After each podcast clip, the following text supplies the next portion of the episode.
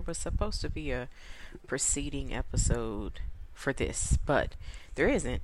So it's gonna be proceeding because after this, uh, I'll I'll see about getting into that because that was more lighthearted. This is more real. I guess I would just say more candid, and I feel like that needs to be done prior to you know those lighthearted episodes where I'm going to be having a little fun. Um, because right now I'm currently doing some thinking and uh, revamping and reorganizing not only my desires, uh, my I, I could call them goals, my solutions to problems that I've been on, like ongoing issues, right? So first, let me say hello, welcome back, and hopefully this will be more of a concise episode that just kind of gets to the I can't even say the core. Um, it's just the start of those layers that I'm having to peel back in my life to see myself. Um, because there's a tiny little Sagan in there that is stuck somewhere. And I call she's just stagnant back there where she feels, um, you know, her needs have not been met and she hasn't been heard. And uh, we all have heard about the inner child, and those that have not, you know, definitely do yourself a favor and look into it because I'm one that subscribes to the theory and belief that we do have moments and stages and phases and different levels that we have to enter only after we're able to either conquer in some way and I'm not going to say whether big or small, that particular level to take a step forward. And yes, we could still be, I think we can intercede and be on more than one level. Um, and I feel like that's where I currently am. We can revisit those levels as well because we've been there. It's, um, it's we're aware of that. It's conscious. It's familiar territory, and that was the word I was really losing, and it was escaping me. Was familiar. When things are familiar to us, it's comfortable.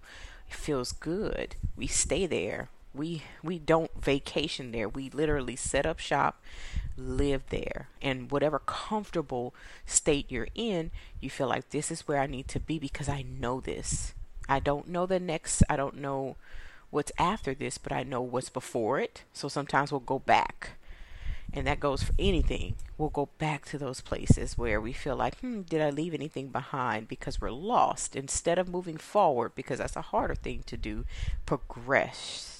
And progressing is a harder thing to do for us. And this episode today, um, comes after a conversation with Scooter, my boy, my hubby, my life partner, my best friend, that basically just was like, um, you know, uh, just no resolutions, right? Uh, we're approaching the new year. We're approaching 2022, and um, I've said on many occasions, on and many years, I think uh, for the past seven to ten, where I've been talking to my cousin, who's my trusted partner as far as spirituality is concerned and we have these outlandish outlandish thoughts and thought processes I can connect with her most and I've definitely told her for the past 10 years that I don't subscribe to resolutions, New Year resolutions. It bothers me, right, that we always have to get up and go and start. Um, and that's always like vision, vision, vision, which, if you haven't heard the grounding board episode, go back. Go listen to the grounded vision and listen to our beautiful guest friend, uh, Raina, explain kind of what we talked about. Things that keep you grounded because we're always focused on the next thing that keeps us on the hamster wheel. Resolutions are so key, they're vital, just like goal setting. Everybody needs something to look forward to. The problem is fear, right? Most times we function out of fear, and the things we do or don't do, we we simply stay there, right? Our vision boards most time end up with a lot of dreams, and I'm not gonna say a whole bunch, but a, a lot of um, things that are up there that we cannot uh, move forward. We can't go to the next level. We can't um, you know, see those visions come into fruition. Instead, we're afraid. And I say that to say not not everything on your vision board may have been attended to, but you've written it with intentions that you wanted, and something in us keeps us from those things, and they they remain visions. So my I'm assuming solution, and we'll get to that. Um, would definitely be grounding yourself in what has already happened for you. What has God showed you and helped you and blessed you with to show others that dreams are tangible. And in order for you to connect with that feeling that like, oh, gratitude. Gratitude is where and I feel is the bridge between reality and vision. I really do believe gratitude is that bridge between reality and vision. And I say that because when you when you're thankful, when you're in uh, functioning, and I, I use humility and humble, if you want to just silent H, humble and humbleness really I think comes in the form of gratitude. It's not muting yourself, it's being loud about those things that God has blessed you with. And when you do that, that particular supernatural thing becomes tangible because God's like, yes, you're functioning and operating in a space that I need to, at where I can reach you. Because if I'm so high and I'm all high, most high, right, you have to be functioning on that level. So I said all that to say, um, our visions sometimes need to be mended with gratitude. Um, we had a conversation about New Year's resolutions, and I've always said I prefer real solutions instead of saying resolutions to have a new New Year's year uh, real solutions. I tongue twister for me. New Year real solutions and just pause in between that because that pause is definitely going to help you get you know the work. This is where the work happens. What does that look like sagan? In comparison to a resolution what does a real solution look like? Resolutions look a lot like goals right? You write them out these are things I ought to do, I want to do, with the motivation and inspiration from others. And most times I can tell the people this is what I want to do, or I'll keep it secret. And me and God knows what I want to do. And those abilities come into place to help me get there. That's a resolution. Sometimes it's I want to drop 150 pounds. We don't oftentimes put a you know deadline to that. It could be a lifelong goal, but resolutions are more like goals. Okay, real solutions are addressing, again, it's solution focused, right? And we're addressing those particular problems that have been identified, whether it been over life, uh, whether it been short term, long term problems. Um, it looks a lot like goals, just depending on where you're standing. And that's something that Pastor Todd had mentioned, just like a blessing and and a burden can look a life a lot like each other just depending on where you're standing you know where you're viewing them from. Same with goals and and solutions. Problems are identified. They've happened. That's the difference between a goal and a uh, excuse me a solution right? A goal is something that you have not seen. It's unseen. It's beyond you. It's something you want to attain. But a solution is something that you have to, of course, put in place because you've already identified a problem. Okay?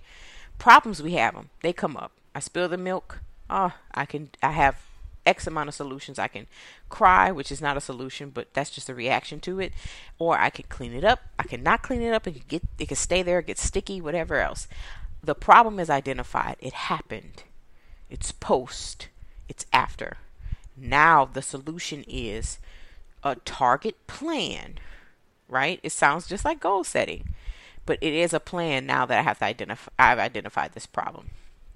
So New Year real solutions is that a real solution to a problem you've already identified. For me personally, just being candid, I've I've been suffering with obesity for the past oh my god since i was 12 years old i'm 33 you do the math. Um so i would say it was roughly around 12 or 11 where i've developed i think i've always had addiction runs in the family right? But i've always had poor habits when it comes to food. Um food is a comfort for me. Uh, those that just say I'm emotional eater, we throw that around a lot because yeah, I eat when I'm sad, I eat when I'm uh, mad, happy. I eat. I just eat when um, when my endorphins are highest and lowest. Um, I will eat normally when I feel normally. When I'm distracted and I'm feeling uh, maybe vexed about something or um, I've procrastinated and um, I can't quite function on anything. I'm one track when it comes to deadlines, so I won't eat. Um, so that just poor eating habits and your relationship with food that of course the eating to live, right? But that food is fuel. Never understood that. As I gained um, a relationship in 2020 with a trainer and trying to understand food and things of that nature, that helped. Um, but again, because it's a long term issue, problem, right, that I've identified, I know now that that's going to take a lot of dirt to pull up this root.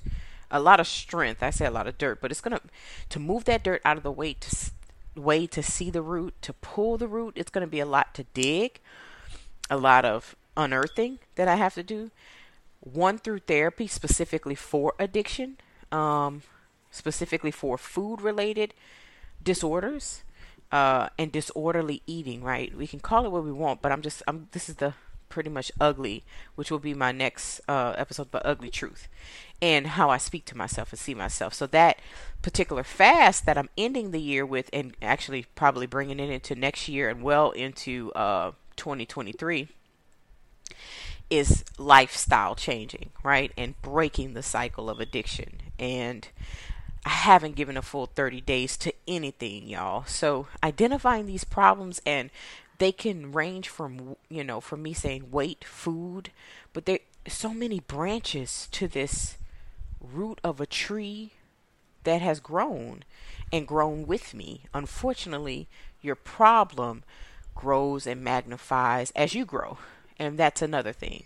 So I've identified solutions that I want to make to these particular issues, but I can't tell you that um, that they're going to actually happen. So before the kids come in and and give it um give it a go, I want to just let you all know that around the holidays can be tough, and um and I mean just for grief, loss, and whatever problem you've already already identified if you're into goal setting and problem solving because they're they're dynamic right? That that duality of each of them then try this on for size. Identify some problems that you see in your life that are often reoccurring or just new. You know what i'm saying? Fears. That can also be a problem. Maybe you need to say fear and then address all the fears in your life. But i will say this identify them. Identify them by the same thing you do as vision boarding. Do a vision board and do a real solutions board or grounding board of some sort. I would prefer you all sit down, write down these problems that you've identified in your life. Again, it's not a problem until you've identified it as such. It could be whatever somebody else told you. You don't resonate with it, it's not there. Write yourself out a list and start writing some of those solutions that you'd like to see for yourself throughout the year. So, I'm going to wrap this up because I got my two munchkins. Y'all say hello. Hello. All right. That's one munchkin. The other munchkin is my boy. He's not a big talker, the little baby. So y'all have a beautiful, blessed wherever this um because the Christmas is past. Y'all have a beautiful New Year. If I don't record anything beyond this point, but I had to get candid a little bit. I had to say that goal setting is something um I have to do after I problem solve. I love y'all. Bye.